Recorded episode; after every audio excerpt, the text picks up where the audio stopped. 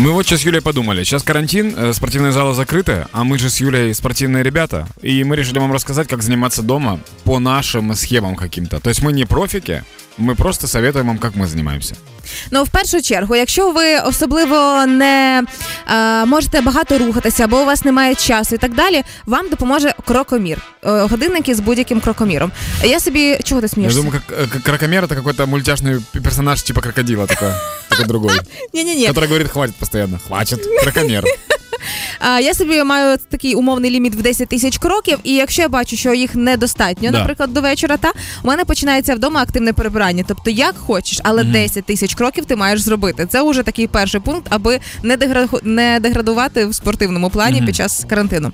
Наступний момент, якщо ви вже раптом взялися за спорт вдома, переодягніться, будь ласка, в спортивне. Не піжамка, не халатик, не оці зручненькі штанішки розтягнуті, а конкретно в спортивне. А чого, яка різниця? Та тому, що ми підсвідомо налаштовуємося тоді на спорт. Бо якщо ти будеш домашньому, то не зробив одну вправу. Ай, та короче, ай, потом. Нормально і так. Ну, хоч щось зробив. Розумієш? Дисципліна внутрішня. Я іноді і голом займаюсь, мені це не мішає. Добре, що я цього не бачу. І в планці комфортніше стоять.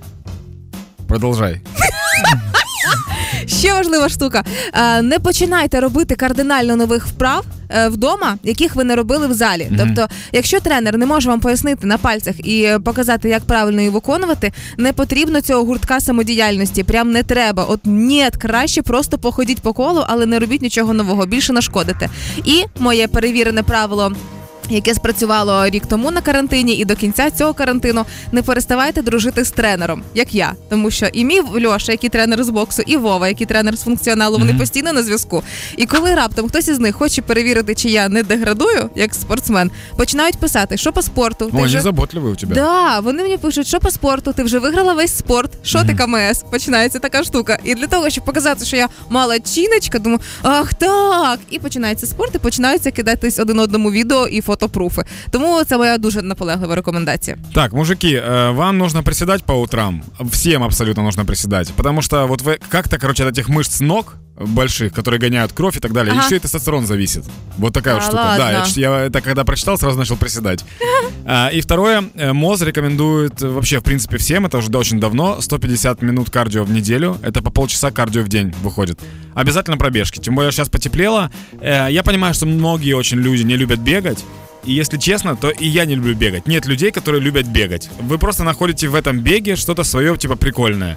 Для меня, например, это своего рода медитация, либо возможность послушать книгу, послушать альбом и так далее. Ты б- б- выбираешь темп и бежишь.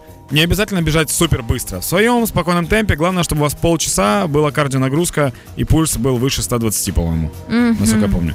Вот, в принципе, все. Поприседали, побегали. Хотите, можете поотжиматься.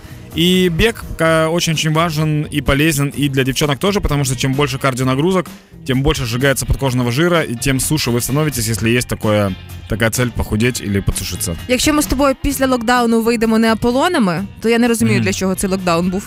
Аполловниками, так хотіла сказати. Аполловниками, да, спасибо. Вот так вот.